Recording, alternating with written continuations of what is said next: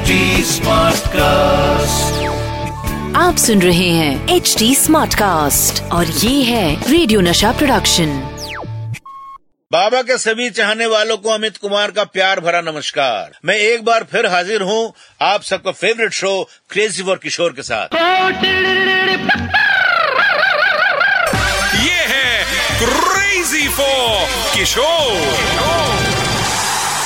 दोस्तों पिछले कुछ महीनों से मैंने आपको बाबा की ज़िंदगी से जुड़े बहुत से पहलुओं से रूबरू कराया। अभी ये शो तो खत्म होने वाला है, इसीलिए अब कुछ दिन में मैं बात करूँगा बाबा की ज़िंदगी के आखिरी दिनों के बारे में। मैं आपको बताऊँगा बाबा की वो कौन सी विश थी जो पूरी नहीं हो पाई।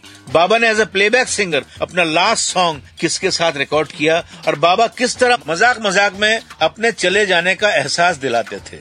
जैसा कि मैं आपको पहले भी बता चुका हूँ कि 1982 में बाबा को पहले हार्ट अटैक आया। इस हार्ट अटैक के बाद हम सब बहुत अलर्ट हो गए थे और बाबा का हर समय ध्यान रखते थे। 1985 में बाबा ने डिसाइड कर लिया था कि अब वो कम गाने गाया करेंगे। बाबा का मन मुंबई में लग ही नहीं रहा था। बाबा हमेशा कहते थे कि मैं ये सब छोड़ के खंडवा शिफ्ट हो जाऊँगा। मुझे याद है बाबा की डेथ के चार पाँच महीने पहले मैं और बाबा बैठकर टीवी देख रहे थे, तभी फ़िल्म राज कपूर साहब की जिस देश में गंगा बहती है का गाना, आ अब लौट चले, आने लगा, जिसे देख के बाबा की आँखों में आँसू आ गए। अपने आखिरी दिनों में बाबा खंडवा को बहुत मिस करते थे। इसीलिए हम सबने डिसाइड किया कि इस साल दिवाली खंडवा में ही मनाएँगे। पर दिवाली आने से पहले ही बाबा 13 अक्टूबर 1987 में अट्ठावन साल की उम्र में हम सबको छोड़कर चले गए। उनकी खंडवा जाकर रहने की इच्छा पूरी नहीं हो सकी। अब बात करते हैं उस आखिरी गाने की जिसे बाबा ने अपनी डेथ से ठीक एक दिन पहले बप्पी लहरी के लिए रिकॉर्ड किया था। ये गाना था फ़िल्म वक्त की आवाज़ का। गुरु गुरु, आ जाओ गुरु। बाबा ने ये गाना आशा जी के साथ रिकॉर्ड किया था।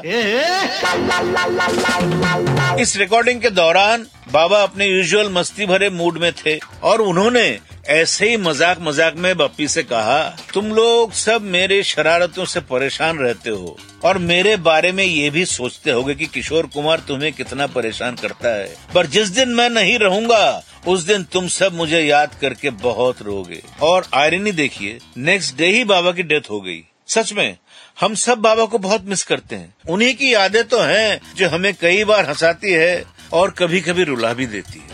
दोस्तों लोग अगर दुनिया में सबसे ज़्यादा किसी से डरते हैं तो वो है मौत। लेकिन मेरे बाबा को कभी मौत से डर नहीं लगा।